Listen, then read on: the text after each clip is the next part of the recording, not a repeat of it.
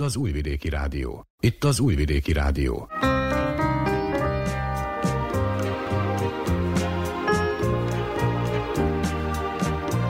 Egészségügyi mozaik.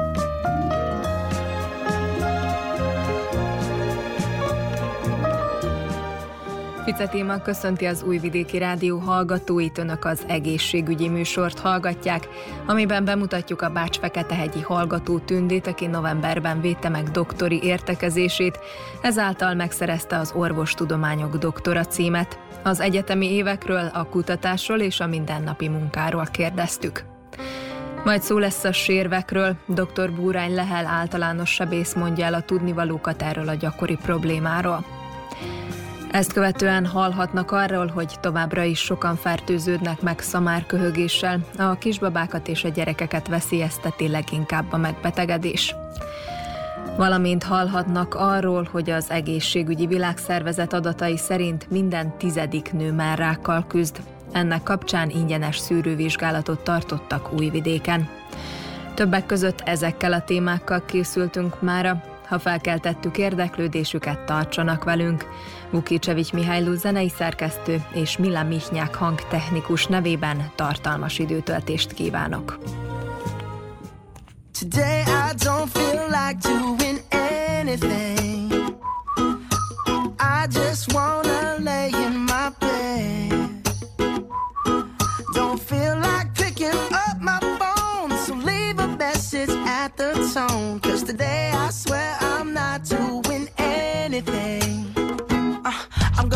my feet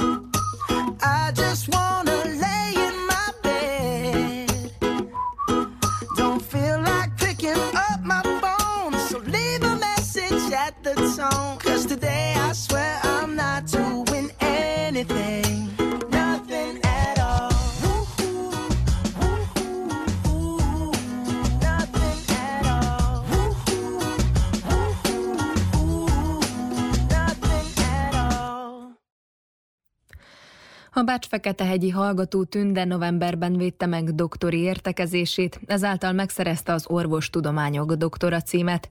Az egyetemi évekről, a doktori munkájához készült kutatásról és a mindennapi munkáról kérdeztük.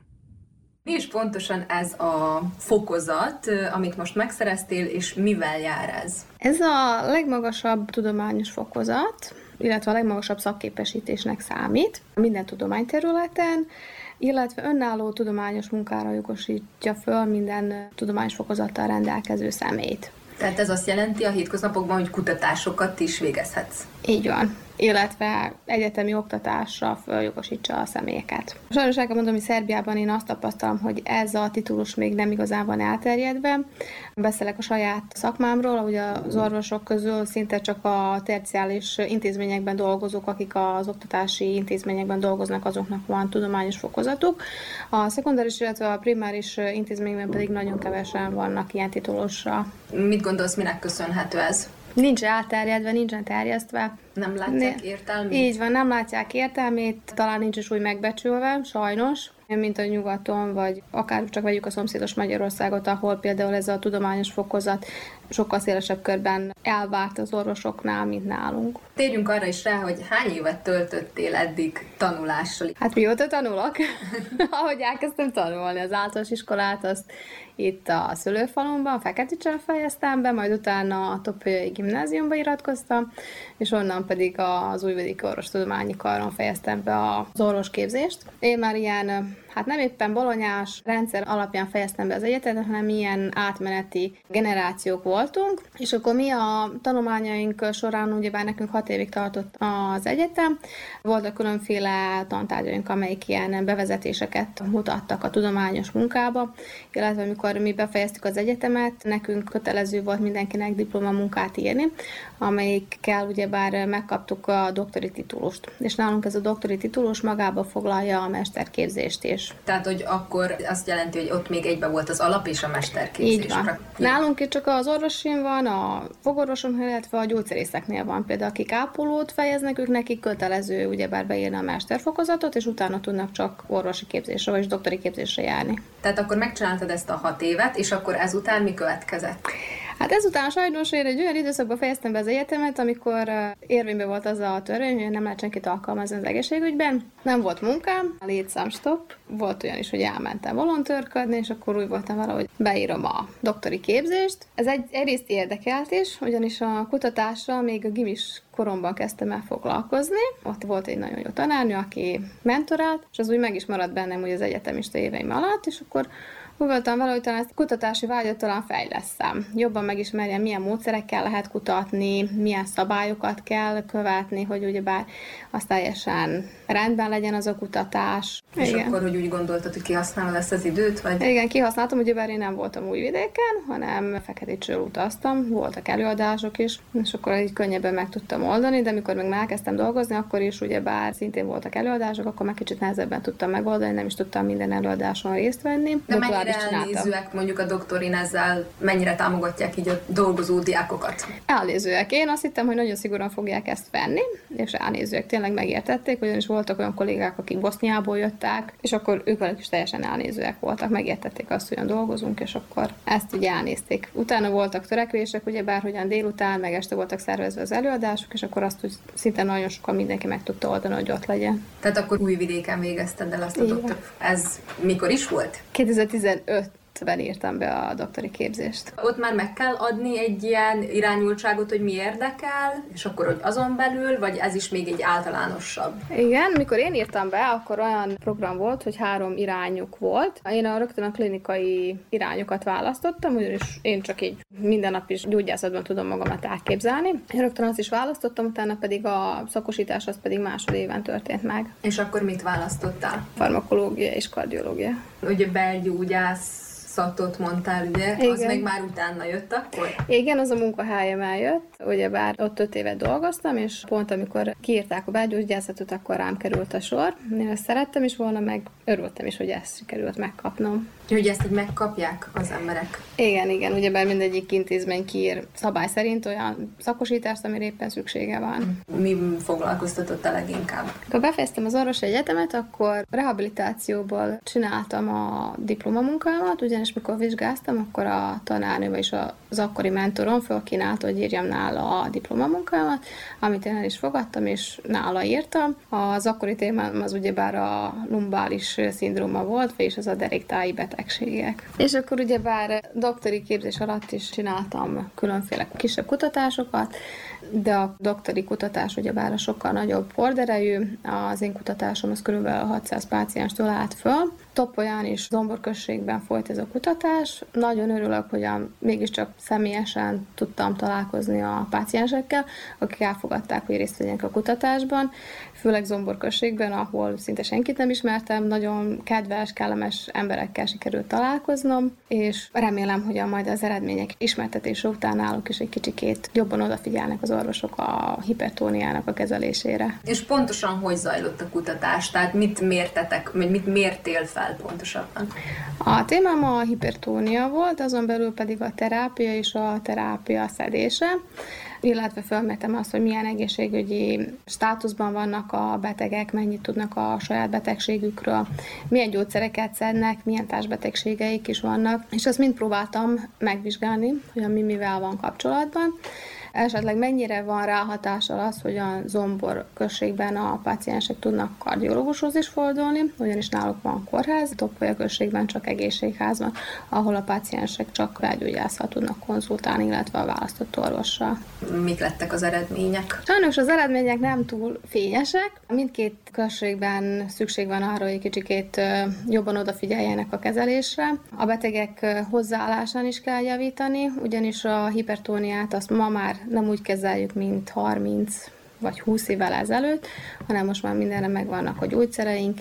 Hál' Istennek most már ismerjük a betegség kialakulásának a kezdeti folyamatait, lejátszódását, és talán az kéne, hogy legyen mindenhol a kezelés, hogy ne csak a kialakult betegségeket, illetve szövődményeket tudjuk kezelni, hanem most már a kialakuló félből lévő betegségre is tudjunk hatni, hogy ez minél később alakuljon ki. Valahol ebben látom az orvostudománynak is a fejlődését. Mondjuk rá megelőzni azt, hogy teljesen leromoljanak az értékek? Megelőzni azt is, meg késletetni a kialakulását. És sajnos azok, akiknek már ugyebár megvannak a rizikófaktoraik, kezdeti elváltozások is vannak, ők náluk sajnos előbb-utóbb valószínűleg ki fognak alakulni a betegségek, és azt jobb lenne minél későbbre tolni, minél később, hogy megjelenjenek. És ezt mivel lehetne elérni?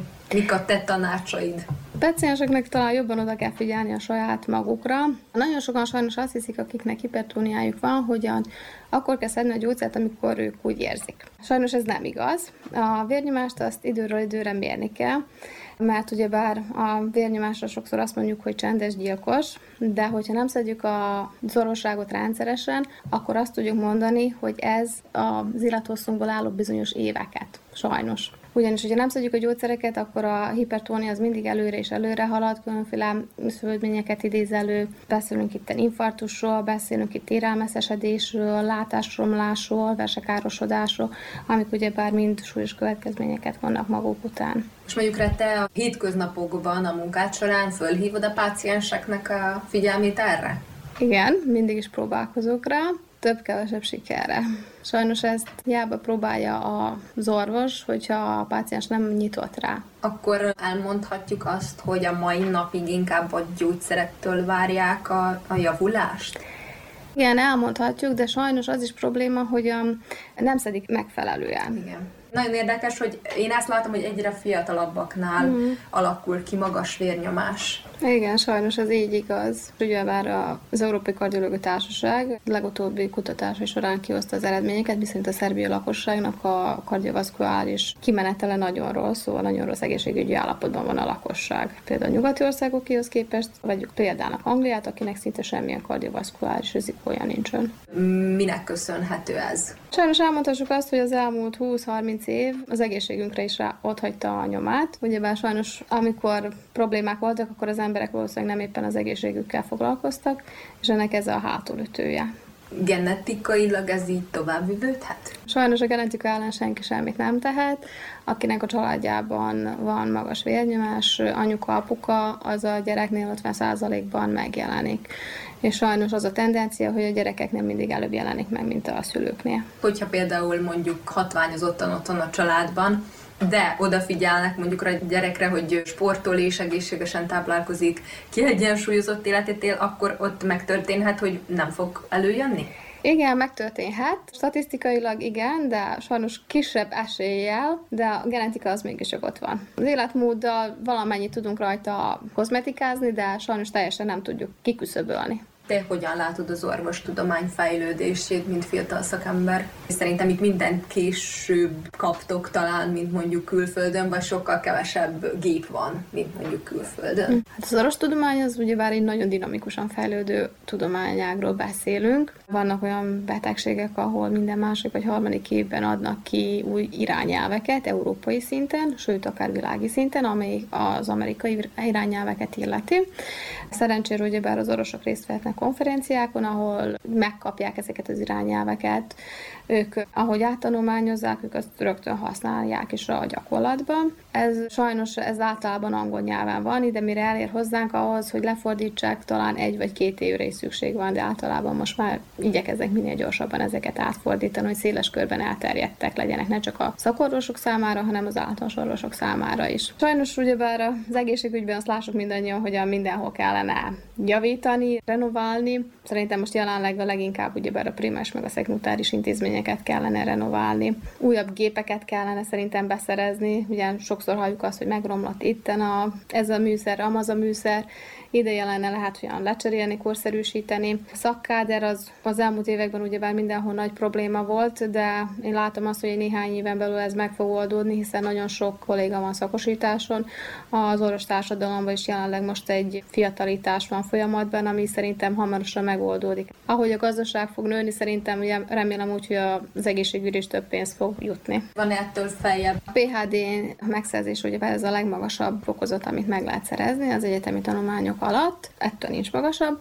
A termény között szerepel ugye bárhogyan befejezzem a szakosításomat minél előbb, illetve mostanában majd a magánéletre sokkal nagyobb hangsúlyt fogok fektetni, több idő fog rájutni, ugyanis a sajnos az elmúlt években ez nagyon háttérbe szorult. Családalapítás lesz most a fő hangsúly. Kiknek ajánlanád ezt a szakmát? Akik éreznek magukban annyi energiát, hogy életük végéig folytassák ugyebár a tanulást, tudják követni az újdonságokat, éreznek magukban humanitást, hogy az embereknek tudjanak segíteni, segítőkészek legyenek, illetve el tudják azt fogadni, hogy ez az életük része lesz, ugyanis az orvoslászor teljesen beépül az életükbe. Nekünk nincs egy fix munkaidőnk, hogyha ugyebár hazajövünk, szomszéd rosszul van, természetesen átmegyünk. Ha a nyaraláson valaki rosszul van, ott is segítünk. Mi nem tudjuk ezt kizárni az életünkből. Aki át tudja ezt fogadni, hogy az élet mindennapjának a része lesz. Én úgy értelmeztem az előző részből, hogy akkor áldozatokat is kell hozni ezért a szakmáért, hogy akkor amennyit ad, annyit el is vesz, tehát hogy mondod, hogy nem volt annyi időd mondjuk így a családra. Így van. Tehát akkor ezt is bele kell kalkulálni. Így van, bele kell kalkulálni, ugye bár rögtön az egyetemi évek alatt azt is bele kell kalkulálni, hogy én ezt tudom saját magamról, hogy ami sokkal többet tanultunk, mint a többi barátnő, barát. Ők már rég befejezték a vizsgődőszakot, mi még mindig tanultunk, voltak ugye már nagy tantárgyak, sokat kellett rá tanulni de meg lett az eredménye. Így igaz, meg lett az eredménye, semmi sem lehetetlen. És akkor azt mondják, hogy a, hát szerbül van, nem a te anyanyelved, nem úgy tudsz haladni, de nem igaz. Idővel belejön az ember, megtanulja a szakirodalmat. Én is egy alapvető szertudással írtam be az egyetemet. Igen, kezdetben, sőt, még a tanulmányaim folyamán is elő kellett vennem a szót, tehát voltak szakszavak, amiket ugyebár nem tudtam, de megtanultam. De a szakszavakat egyébként lát, mondjuk ami latinul van, azt lehet, hogy a szerbek sem értik sok esetben az elején. Lehetséges, főleg akik gimiből jöttek, ugyebár mi nem tudtuk a latin szakkifejezéseket. Igen. Akik egészségügyt fejeztek, ők tudták a latin kifejezéseket, mi nem. Úgyhogy nekünk duplán, vagy háromszoros, háromszor is többet kellett tanulni. Említetted a családot, hogy ugye akár gondolom így szülők, testvér, kevesebb idő jut rájuk is, vagy akár barátok de mégis gondolom attól függetlenül ők voltak a legnagyobb támaszod. Így igaz, tanulmányaim során legnagyobb támasz az ugyebár a szülők, meg a húgom ők voltak. A tanárait, kik voltak a mentorok, ők mennyire voltak segítőkészek, akár mint szakemberek? Hát nekem két mentorom volt, ugyebár a témám az farmakológia és kardiológia területéhez tartozott, és mindkét szakterületről volt egy-egy mentorom. Nagy hálával tartozok mindkettőnek, ugyanis saját hatalmas szaktudásukkal segítették a munkámat, segítették a munkád űrmenetelét, ami az én későbbi munkámra is majd nagy kihatással lesz. És te mondjuk rá szeretnél későbbiekben mentorálni fiatalabbakat? Gondoltál már erre? Még nem, de lehet.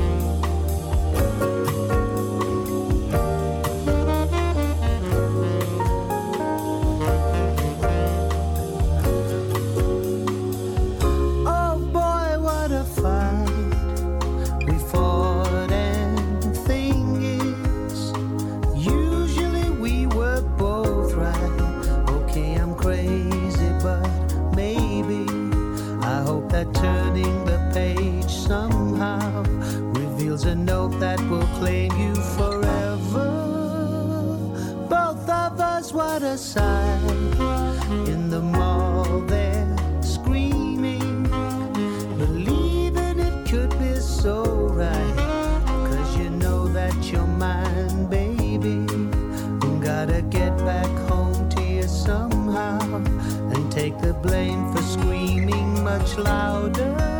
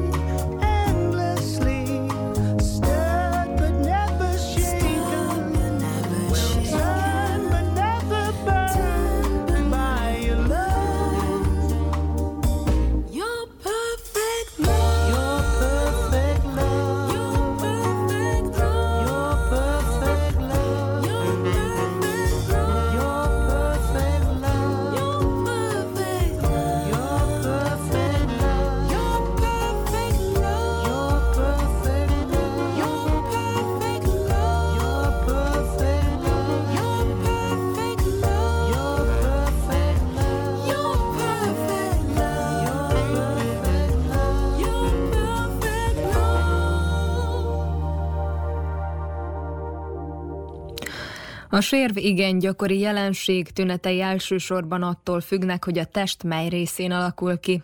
Egyik jellegzetes tünete a kitüremkedés, a dudor, amely érintésre érzékeny vagy akár fájdalmas is lehet. A sérvműtét már rutinnak számít, ugyanis naponta végeznek ilyen beavatkozást, mondja dr. Búrány Lehel általános sebész. A sérv az a hasfalnak a gyengesége, gyakorlatilag egy gyenge pont a hasfalon, létezik neki több fajtája. A leggyakoribb, amikor azt mondjuk, hogy valakinek sérve van, akkor általában az úgynevezett ágyék sérvekre gondolunk, ami gyakorlatilag a comb meg a hasnak a hajlatában jelentkezik, de ezen belül is két típus különböztetünk még, vannak ezek a klasszikus ágyéksérvek, amit inguinális herniának hívunk latinul, és van a másik, ami direkt combtőbe jelentkezik, az, azt nevezzük femorális sérnek. Ezek az utóbbiak, ezek nőknél jelentkeznek gyakrabban. Ezen kívül, tehát az ágyéksérveken kívül létezik még természetesen köldöksérv, ami nagyon gyakori szintén, tehát ez körülbelül mondhatom, hogy szinte hasonló gyakorisággal jelentkezik, mint az ágyéksérvek, illetve még másik gyönge pontjain a hasfalnak még jelenhetnek ritkábban sérvek, és van egy teljesen más kategória a sérveken belül, ezek pedig a posztincizionális sérvek, tehát azt jelenti, hogy műtét után ugye keletkeznek gyönge pontok a hasfalon, hogyha nem volt megfelelő a műtét utáni sebb gyógyulás, és ezeken az orvosok által kreált gyönge pontokon is kialakulhatnak sérvek. És egyébként hogyan keletkeznek ezek a gyönge pontok? Anatómiailag már a hasfalnak léteznek gyönge pontjai, tehát onnantól kezdve, hogy a Ugye mi az egyetemen így tanultuk, hogy az evolúció során négy kézlábról kiegyenesedett az ember, akkor gyakorlatilag ez a hajlat, ez jobban feszül, és ott egy gyönge pont alakul ki, de az, ami biztos, hogy a férfiaknál jelentkezik gyakrabban az ágyéksérv, és az a tény, hogy a herék az embrionális fejlődés során a hason belül alakulnak ki, és aztán szállnak le a herezacskóba, ott ez egy természetes gyönge pontja a hasfalnak. Tehát ez az egyik dolog. A köldök, szintén ugye tudjuk, hogy az embrionális fejlődés során a köldök zsinór azzal keresztül kapcsolódik a kisbaba az anyukájához, még lepényen keresztül, gyakorlatilag ez a köldök is egy gyönge pontja ezáltal a hasfalnak. Még mondom, vannak még másik ott, ahol az izmok találkoznak, ott még kialakulhatnak ritkábban, tehát ott, az egyik izom fejeződik, a másik meg kezdődik a hasfalon belül. Ilyen helyeken alakulhatnak még kis érvek, de mondom, ezek sokkal ritkábbak. Lehet erre úgymond kihatásunk vagy befolyásunk? Tehát, hogyha mondjuk akár edzünk rendszeresen, akkor ezeket a gyengébb részeket tudjuk erősíteni? Ez attól függ, de alapjában véve a sér, hogyha egyszer kialakult, akkor azon már nem tudunk változtatni. Létezik egy másik dolog, amikor az izmok hasizom távolabb van egymástól, a középvonal szélesebb, hogy így mondjam, tehát az, azt nevezzük rectus diasztázisnak, ez egy másik betegség, azon lehet valamennyit tornával javítani, de ezeken a gyönge pontokon nem tudunk tornával segíteni. De hogy akkor az ember aztán állandóan kell, hogy figyeljen erre? Tehát, hogy újra nem, tehát pont, a, ezek a... pont ez a lényege az operációnak, tehát nekünk az a célunk, hogy úgy operáljuk még a beteget, hogy utána neki ne jelentkezzen ez a sérve, tehát még hogyha erősebb igénybevétel mellett se alakuljanak ki sérvek. A műtétnek pont ez volna a célja, úgyhogy az, hogy a páciens vigyázzon magára, az érvényes, de vigyázni kell odáig, amíg a, a háló vagy a zöldések nem végzik el a feladatukat, tehát nem erősítik meg a hasvalat olyan mértékben, hogy ugye utána ne legyen gond. És az mennyi idő? A műtéti technikától függ, de általában egy olyan 4-5 hét azért az szükséges, hogy tényleg, tehát mondhatom, hogy szinte teljes mértékben kimélje magát a beteg. Úgy szoktam mondani, hogy 5-10 kilós nagyságrendben lehet emelni, tehát az fölött azért ez nem nagyon ajánlott. És utána lehet még valaki súlyemelő?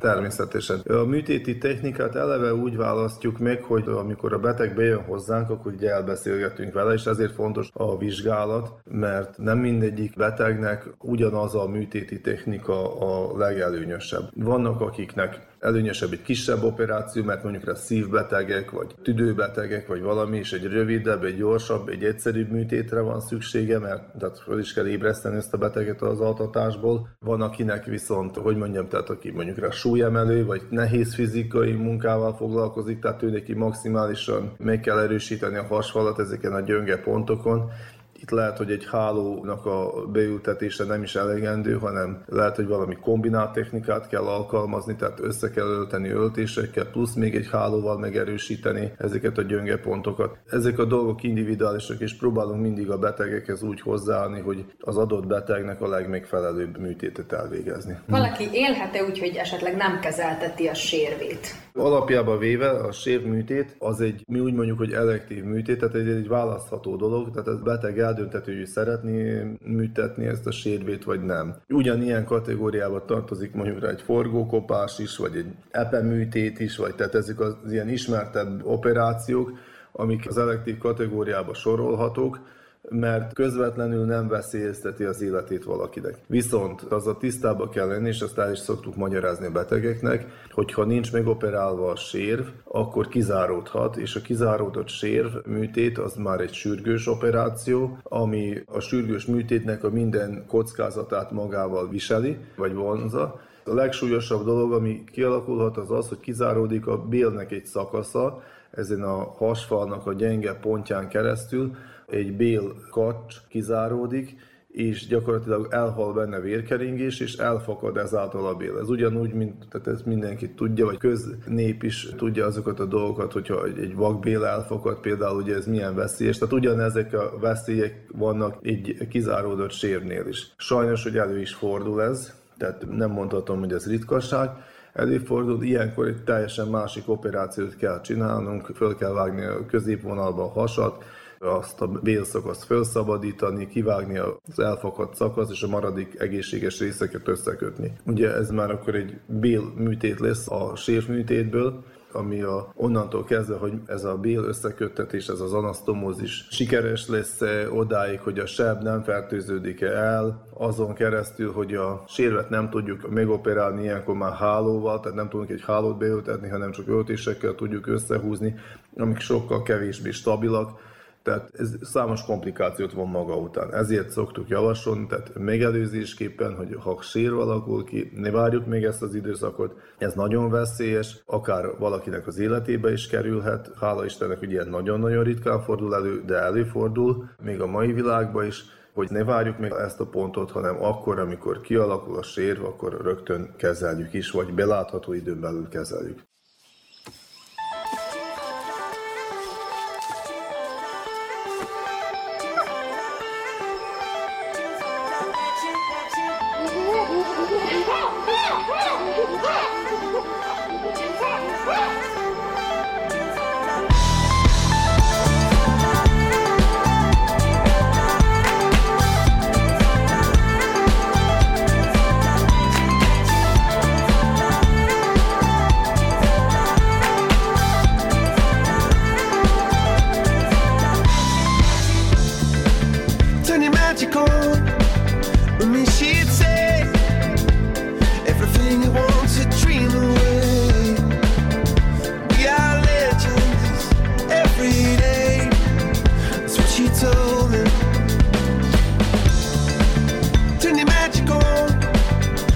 she'd say everything he wants to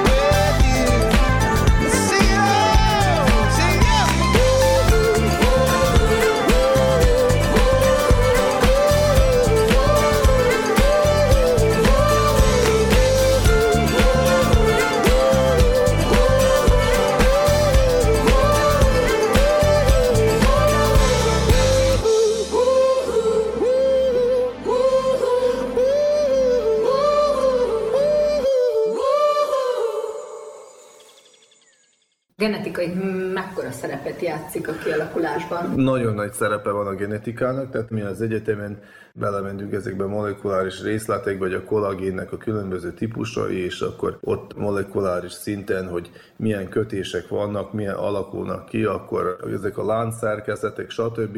Ez igazából ennek a gyakorlati jelentősége az az, hogy örököljük azt a típusú kollagént, vagy a kollagénnek a különböző típusának a százalékos előfordulását örököljük a szüleinktől, és ezáltal ugye hajlamot is arra, hogy kinek milyen erősek vagy gyöngék a szövetei. Mindenkinek anatómiailag megvannak ezek a gyenge pontjai a hasfalon, csak nem mindenkinél alakul ki sérv, abból kifolyólag, hogy nem mindenkinek egyforma erősek a szövetei. Amit genetikailag ugye örökölünk, hogy kinek milyen erős. A leggyakrabban, hogy hogy kerülnek hozzánk a betegek, hát úgy, hogy már amikor kialakul valamilyen kidudorodás vagy fájdalom itt a a lágyék tájékon, ugye, mert mondom a leggyakoribbak a lágyéksérvek, de akárhol, hogyha kidudorodás alakul ki a hasfalon, akkor általában betegek már ugye jelentkezni szoktak, hogy hát ez eddig nem volt, most észrevették. Leggyakrabban olyan szokott lenni, hogy tusolás közben, vagy valami, ugye, amikor az ember kitapogatja, hogy valami nem olyan, mint ami addig volt. Sokszor kötni is tudják valamilyen mozdulathoz, vagy emeléshez, vagy valamilyen eseményhez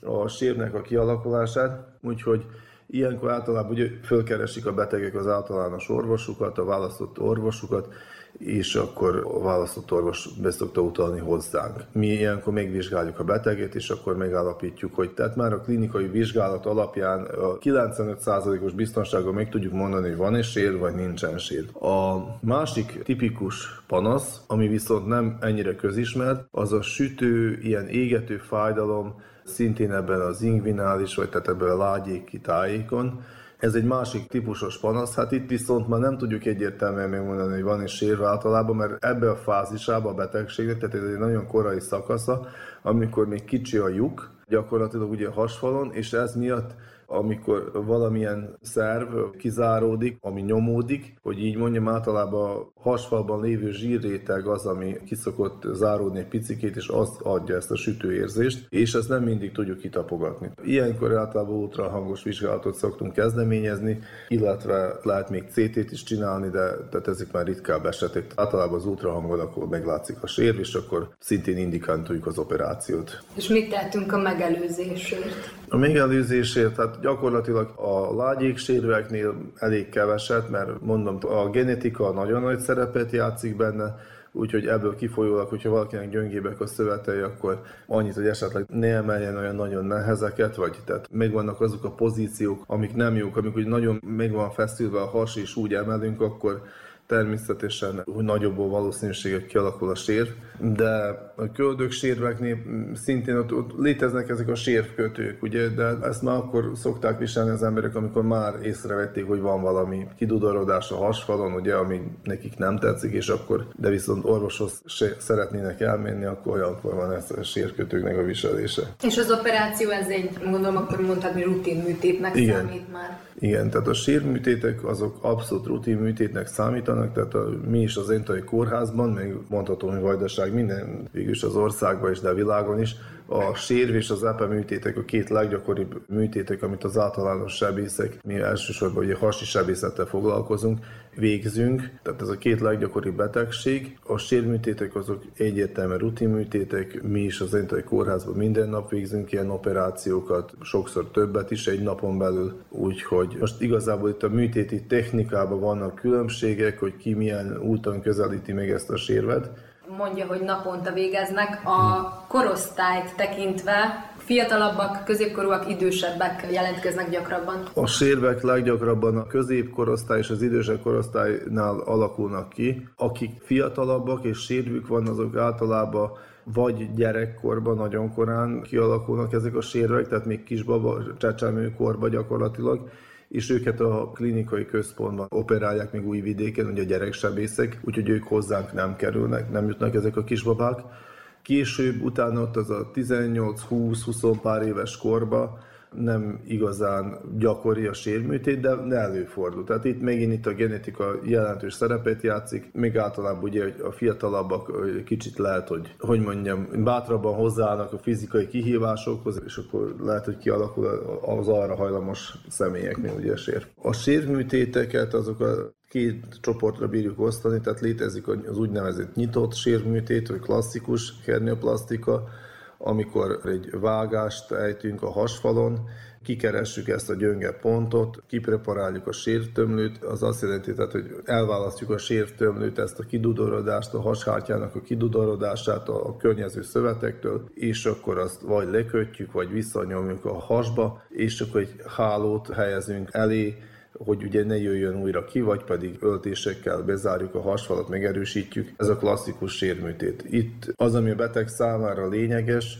hogy van egy körülbelül 7-től 10 cm-es vágás a hasfalon általában, és ez természetesen ugye a minden vágás az fájdalmas, úgyhogy van fájdalom, valamennyire persze ugye kapnak fájdalomcsillapítót a betegek, úgyhogy nem annyira jelentős, és általában az ilyen betegeket, azokat nem tudjuk másnap hazaengedni, általában két napot szoktak maradni a kórházba, de hát ez most megint individuális, ki, ki hogy tűri a fájdalmat, ki hogy viseli az operációt. A másik, amit mi most zenten mondhatom, hogy vajdaságban egyedülállóan végzünk rutinszerűen ilyen operációkat, tehát ami azt jelenti, hogy napi szinten ez a laparoszkópos sérműtétek. Nagyon nagy számba végezzük az utóbbi években ezeket az operációkat nagyon jó eredményekkel gyakorlatilag kiújulási arányok azok minimálisak, úgyhogy mindenféleképpen, hogyha csak egy mód is van rá, tehát hogyha betegnek a többi társbetegsége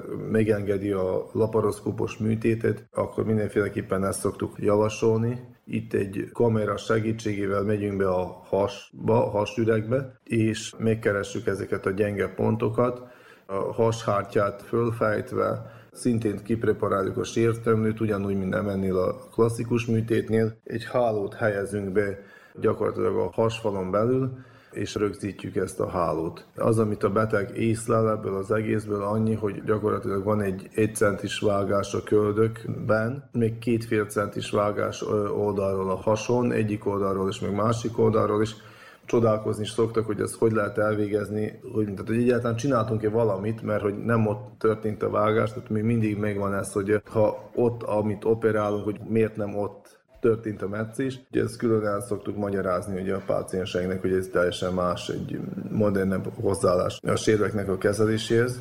Az, amit viszont még említeni szeretnék, hogy mechanikailag is más a két műtétnek a gyakorlatilag mechanikailag is másképpen viselkedik ez a beültetett háló. Annak ellenére mind a két esetben hálót teszünk be, mert én úgy szoktam elmagyarázni, hogy képzeljük úgy el a hasat, mint hogyha mint egy hordót, amint hogyha van egy lyuk, az a sérv, és hogyha ezt a hordót megtöltenénk vízzel, és be kellene ugye valahogy foltoznunk ezt a lyukat, ahhoz, hogy ne eressze ki a vizet. A víz azok meg a hasi szerveknek felelnek meg gyakorlatilag, ugye, ami ki akarnak állandóan jönni a hasunkból, hogyha megtalálják a lyukat. Gyakorlatilag ugye a klasszikus sérműtétnél ezt a foltot, amivel befoltozzuk a lyukat, az kívülről tesszük rá a hordóra. A laparoszkópos sérműtéteknél viszont belülről tesszük a foltot a hordóba, tehát ezáltal, hogyha megtöltjük vízzel a hordót, ugye a foltot csak rá nyomja a lyukra, hogyha belülről tesszük be, amit még feszíti le magáról a, a foltot, úgyhogy gyakorlatilag mechanikailag sokkal stabilabb ez a mi általunk propagált laparoszkopos sérműtétek, sokkal, tehát mechanikailag is stabilabban tartanak. Én azt hiszem, hogy ennek is köszönhetőek ezek a jó eredmények, amiket elérünk velük az utóbbi időben.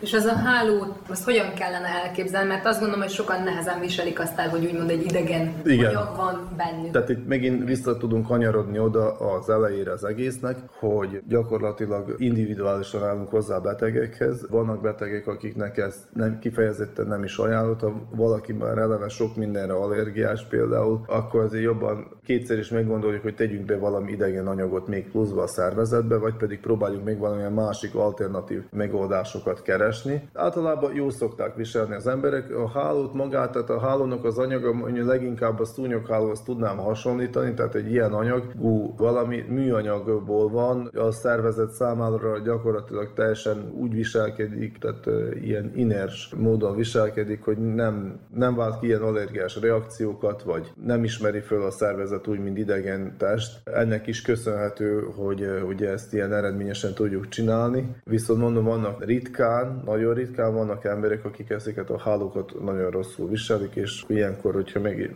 el is végeztük ezt az operációt, utána akkor ki kell venni a hálót, ami nagyon bonyolult, tehát az jelentősen bonyolultabb, mint maga az, az eredeti operáció. De ilyenkor milyen tünetekkel mutatja meg a szervezet? Hát, ahogy nem fogadja be a hálót, hát azt, azt általában úgy szoktuk észrevenni, hogy duzzanat van a helyén, pirosodás, nem gyógyul össze a seb, folyik, szóval számos dolog. Egyszerűen a beteg észreveszi, valami nem stimmel, és akkor általában ezek visszajáró betegek szoktak lenni az ilyenek, évekig járnak vissza utána, még mindig nem jó, még mindig nem jó. Évekig? Mondhatom, hogy minimum hónapokig, de általában mire rászálljuk magunkat, hogy kivegyük a hálót, hogy biztosan azt tudjuk mondani, hogy erről van szó. Az nem mondhatom, hogy sok ilyen volt a praxisom során, de általában ugye ez az átlag az a két év volt, mire rászálltuk magunkat, hogy itt, itt már nem maradhat bent a háló. Sokszor az van, hogy be is gyógyul a seb, utána ugye kezeljük a sebet, akkor be is gyógyul neki, akkor egy idő után újra jelentkezik, hogy már megint kialakul, a seb kiújul, úgyhogy tehát ez, ezek, ezek problémás esetek. A laparoszkópos operációnál vannak olyan betegségek, amelyek miatt nem tudják, mármint hogy nem tudják azt elvégezni, hanem a klasszikust kell, hogy uh-huh. elővegyék. Melyek azok a betegségek, ami miatt nem lehet laparoszkóposan elvégezni? Tehát azt kell tudni, hogy a laparoszkópiánál fölfújjuk a hasat, a hasüreget egy ilyen 12 higany milliméteres nyomásra, ami gyakorlatilag azt jelenti, hogy mint hogyha valakinek nagyon föl lenne fújódva a hasa, hogy így mondjam, így tudnám elmagyarázni közérthetően. Ilyenkor tudjuk, ugye, hogyha nagyon föl vagyunk fújódva, akkor a rekeszizmunk is ugye följebb van, és ezáltal, vagy a, tehát a rekeszizmunk is följebb van, és ezáltal nem bírunk elég mély levegőt venni, nem kapunk elég levegőt, és ugye fuldoklást érzünk. Na most ugyanez történik a műtét során is, hogy mi fölfújjuk a hasat, és vannak olyan tüdőbetegségek, tüdőbetegek és szívbetegek, akik ezt a megnövekedett hasűrű nyomást rosszul viselik. Ezt az anesztéziológus általában látni szokta, sőt, tehát az eseteknek a döntő többségében a, a műtét előtti vizsgálatok, amiket elvégzünk, arra szolgálnak, hogy kiszűrjük ezeket a betegeket, és hogy ilyesmi ne fordulhasson elő, hogy az anesztéziológusnak műtét során kelljen erre figyelmeztetni a sebészt. Sajnos, hogy azért ritka esetben elő tud fordulni, vagy időközben alakult ki valami a ami miatt ugye nem végezhető el a laparoszkópia, Na, ilyenkor muszáj konvertálni, úgy mondjuk, hogy konvertálni az operációt, tehát a laparoszkópiából klasszikus műtétet csinálunk. Az, amit a betegeknek lényeges tudni, hogy néz ki a végén, ugye a végeredmény, tehát azért van különbség, itt van egy vágás, amit nincs is vágás, csak három kis szúrás a hason. Én, ha beteg lennék, akkor igazából ellene volnék kíváncsi, hogy mi a különbség. Értelemszerűen kisebb a fájdalom is, ugye, hogyha kisebb a vágás, kisebb a fájdalom, gyorsabban haza tudnak menni. A háló mechanikailag stabilabb úgy, hogyha belülről van betéve, úgyhogy ennyi.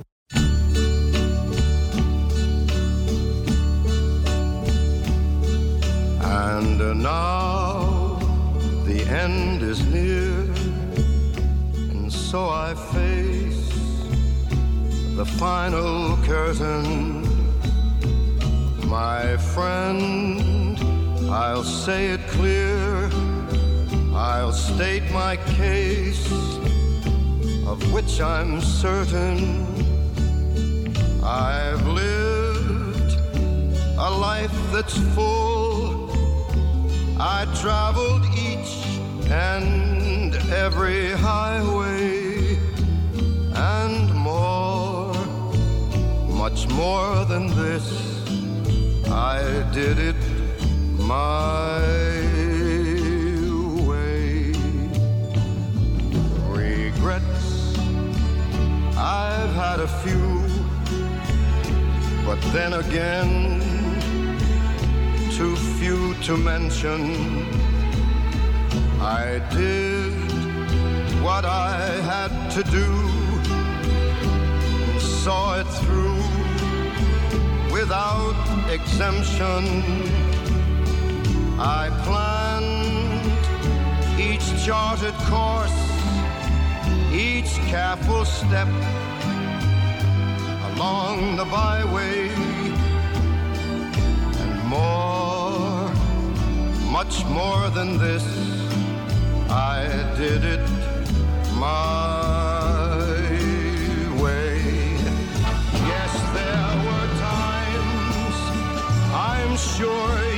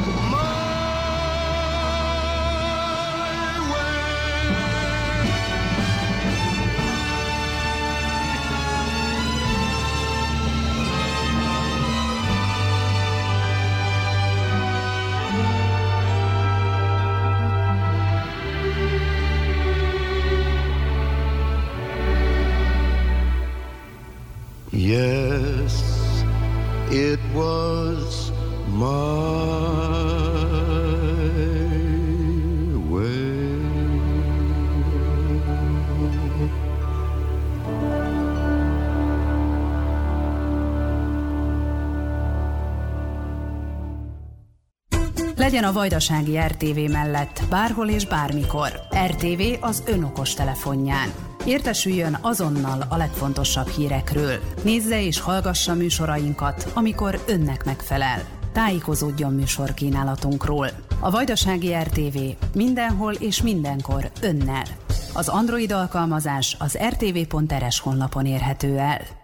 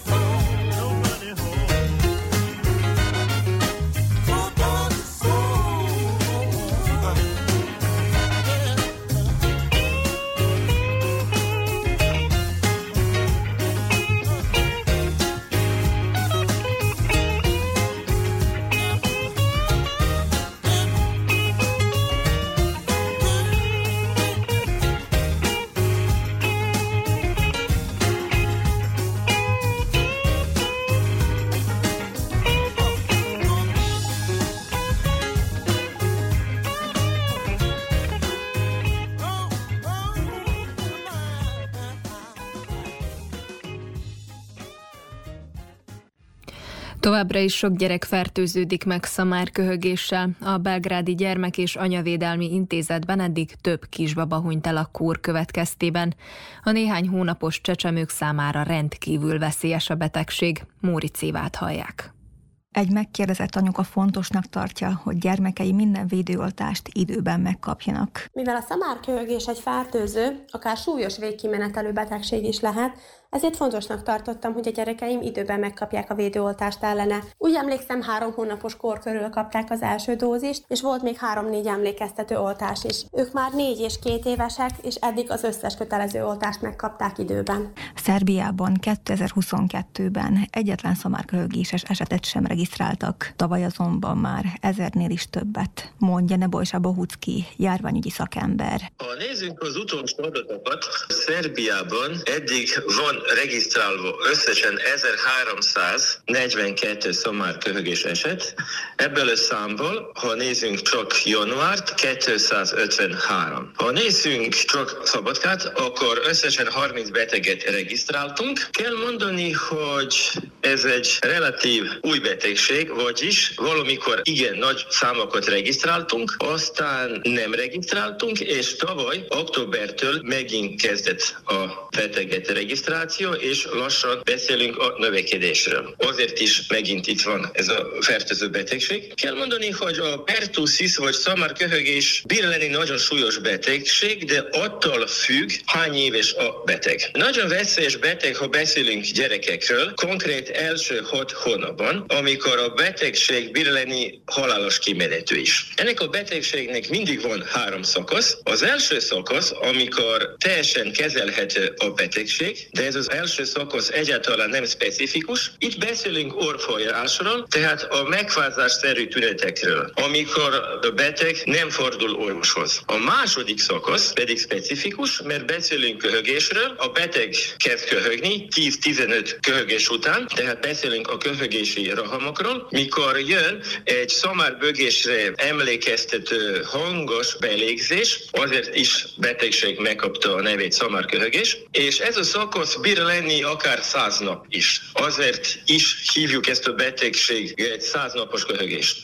A harmadik szakasz pedig a javulás, tehát a konvalescencia, ami bír lenni néhány hét, esetleg néhány hónapot is. De ami legfontosabb, ha beszélünk a szamár köhögésről az, hogy az első fázisban, ha egy kis baba, tehát beszélünk első néhány hónapról, beteg, akkor azért nagyon enyhe itt a tünetek, és a szülők nem is fognak elvinni gyereket, tehát a kis babát orvoshoz, mert beszélünk a megfázásszerű tünetekről, a láz alig-alig van, esetleg van orfolyás. De ha megkezdődik a második szakasz, és beszélünk a kisgyerekekről, tehát inkább a babákról, ez a második szakaszban lehet, hogy nem lesz köhögés, hanem apneák, tehát megálló lélegzés, ez az apnea bír lenni néhány másodperc, vagy hosszabb, és akkor a babának a bőre cianotikus, tehát a bőr színe kékre, lillára változik meg. Ekkor kell elvinni a gyereket azonnal orvoshoz, és ez segít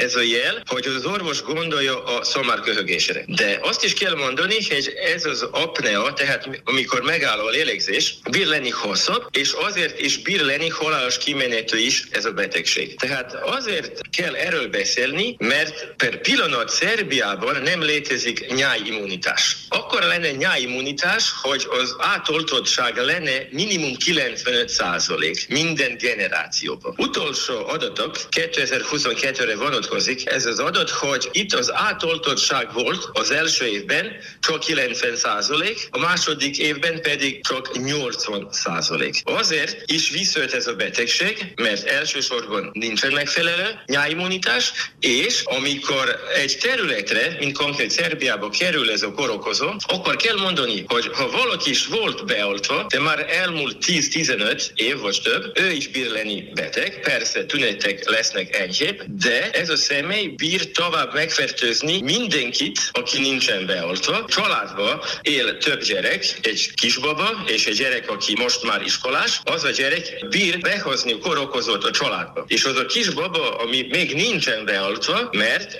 az első védoltás jön csak a harmadik hónapban, tehát első két hónap nagyon kritikus, ha beszélünk szomárköhögésről, és itt bír lenni halálos kimenőt ez a betegség. Azt is kell mondani, ha esetleg egy kisbaba megkapta az első védoltást, konkrét a pentaxim, neki kell még két védoltás, tehát harmadik hónapon jön az első pentaxim, hat hét után második, és fél év körül megkapja a harmadik dózis. Tehát nagyon sok baba egyáltalán még nem kapta védoltást, vagy csak első vagy második dózis, de sajnos olyan szülők is léteznek, akik egyáltalán nem hoztak szándékosan azt a kis babát oltatni, azért valaki már idősebb, mint fél év, vagy egy éves, vagy idősebb, de egyáltalán nincsen beoltva, neki is bír lenni nagyon súlyos szomárköhögés. Tehát egyetlen megoldás, oltás, a kezelésről itt nem szoktunk beszélni, mert kezelni lehet csak az első fázisban, amikor a szomárköhögésnek nincsen specifikus tünetek, és akkor sokszor nem is gondolunk erre a betegségre, ami teljesen bírunk prevenálni védőoltásokkal. És hány hónapos korban kell elvinni a babát védőoltásra? Ha beszélünk szomárköhögésről, védoltás létezik a pentaxim formában, tehát első pentaxim kerül sorra, ha babának már van két hónap plusz egy nap. Tehát mikor már bemegy a harmadik hónapra, akkor kerül a sor az első pentaxim, ez csak az első dózis, akkor 6 hét után második, és 6 hét után harmadik pentaxim. Tehát 6 hónapig minden baba megkapja három pentaxim, aztán a második év évben beszélünk a revakcináról, és ami újdonság, 2022-től, január 1-től minden gyerek iskola előtt megkapja még egy, tehát ötödik dózis, akkor nem pentexim, hanem tetraxim védoltást. Kell mondani, hogy ha valakinek már volt szamár köhögése, akkor ez természeti immunitás rövidebb, mint mesterséges immunitás. Tehát nem kell lenni sose beteg, mert ha valaki átesett ezt a betegséget, megint bír megkapni szamár köhögés, egyetlen megoldás, megelőzés, tehát még egyszer időre felvenni kötelező védoltásokat, mert bármilyen hezitálás az bír okozni, hogy az a kisgyerek lesz beteg, és akkor bír lenni nagyon súlyos, akár a halálos kimenetű ez a betegség. Mennyire gyakori az, hogy egy újszülött belehal ebbe a betegségbe? A múltban a letalitás nagyon magas volt, mikor nem volt egyáltalán semmilyen kezelés. Most már, amióta léteznek antibiotikumok, tehát Bordetella pertussis egy baktérium, ez a betegség kezelhető, de sajnos az első fázisban nem szoktunk adni antibiotikumot, mert beszélünk a megfázás-szerű tünetekről, ami legtöbb esetben virális etiológia, tehát egy vírus okoz megfázás-szerű tüneteket, és ha nem gondolunk pertussisra, akkor logikus, hogy az orvos nem is fog adni antibiotikumot. Most a legújabb adatok mondják, hogy körülbelül 10% is bír lenni a letalitás, bármilyen modern kezelésről beszélünk. De egy időben létezik védoltás, ami teljesen megbízható, ami Jugoszláviában használunk 1960-tól, de Egyesült Államokban már több mint 100 éve használják ezt a védoltást. A járványügyi szakember hangsúlyozta, hogy jelenleg nincs jobb védelem a szamárköhögés ellen, mint a vakcina. The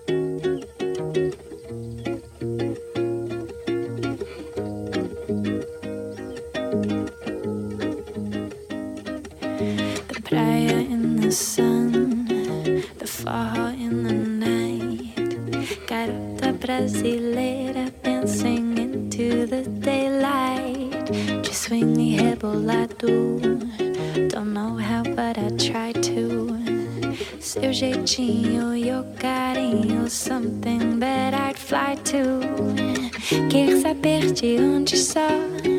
Brasileira, meu amor, Brasil.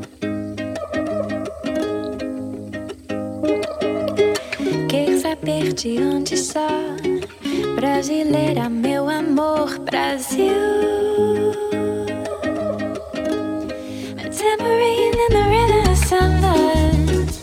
In the heat of December, oh, is where I go. I think I've got a case of Brazilian soul. I'll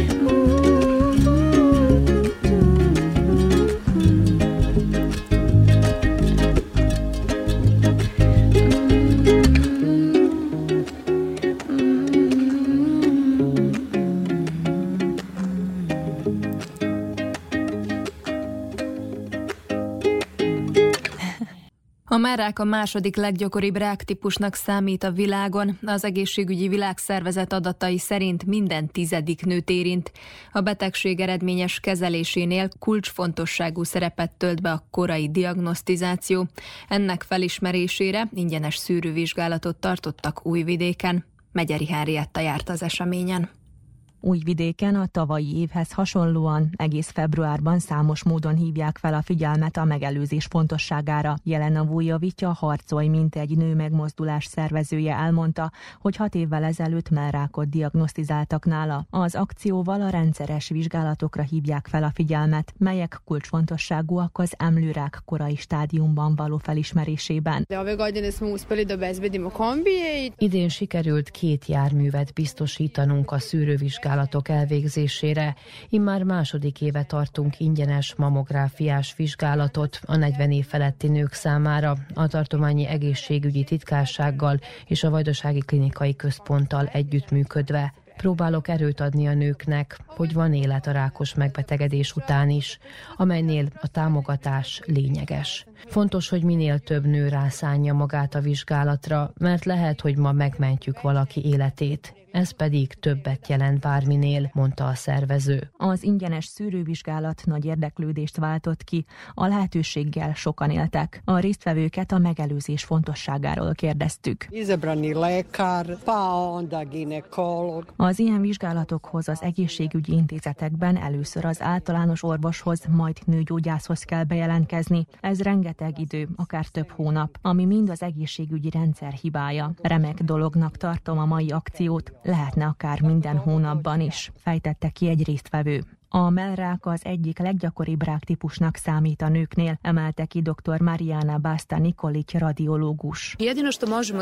Az egyetlen dolog, amit tehetünk, hogy a mamográfiás vizsgálattal folyamatosan nyomon követjük a mell elváltozásait. A szűrés nem tart sokáig, nem fájdalmas, és érdemes minden olyan nőnek elvégeznie, aki az utóbbi két évben nem tette meg az ultrahangos vizsgálattal egybekötve, mondta az orvos. Kimutatások szerint a megbetegedések 30-50 százaléka megelőzhető egészséges életmóddal, rendszeres szűrővizsgálattal, korai felismeréssel, megfelelő kezeléssel és utógondozással.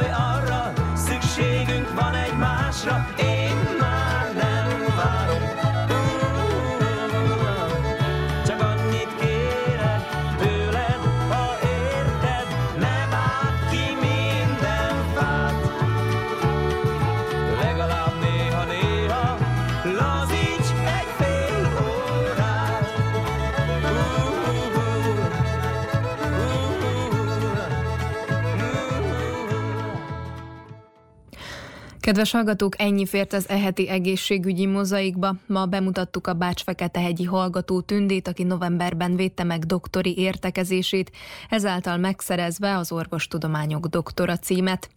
Továbbá szó volt a sérvekről, dr. Búrány Lehel általános sebész mondta el a tudnivalókat. Ezt követően hallhattak arról, hogy továbbra is sokan fertőződnek meg szamárköhögéssel, valamint foglalkoztunk az egészségügyi világszervezet adataival, ami szerint minden tizedik nő már rákkal küzd. A munkatársak nevében Fice téma köszöni meg hallgatóink figyelmét, műsorunk visszahallgatható a www.rtv.rs.hu honlapon, a médiatárban az egészségügyi mozaik cím alatt. Az egészségügyi műsorral a jövő héten is a szokásos időben, csütörtökön délelőtt a 10 és az esti ismétlésben a 8 órai hírek után jelentkezünk. További szép napot és jó rádiózást kívánok!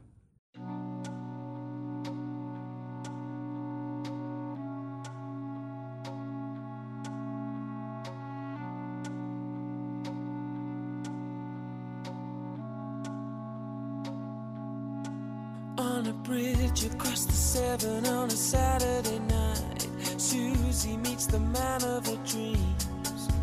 He says that he got in trouble, and if she doesn't mind, he doesn't want the company. But there's something in the air, they share a look in silence, and everything is understood. And Susie grabs a man and puts a grip on his hand as the rain puts a tear in his eye. She says, Don't let go. Never give up. It's such a wonderful life.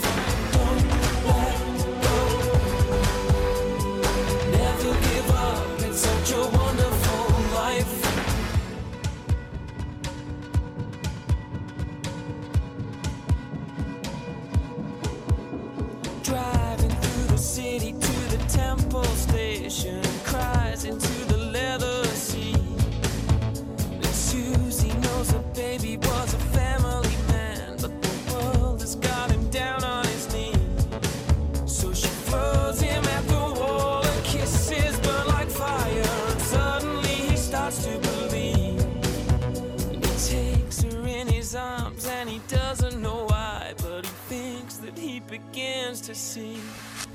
She says, Don't let go. Never give up. It's such a wonderful